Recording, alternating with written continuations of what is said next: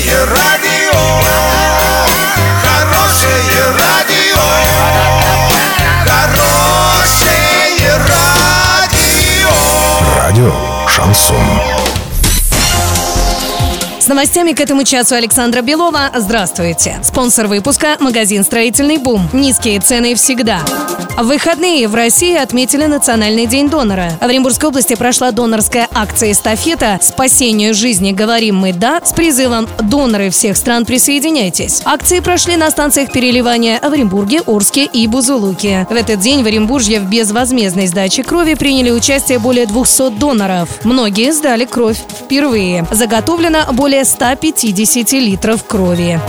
Киноцентр Орск приглашает в кино. Сегодня в прокате «Миллиард» 12+, «Хеллбой» 18+, «Пушистый шпион» 6+, Краматорская 8Б, телефон 340 040.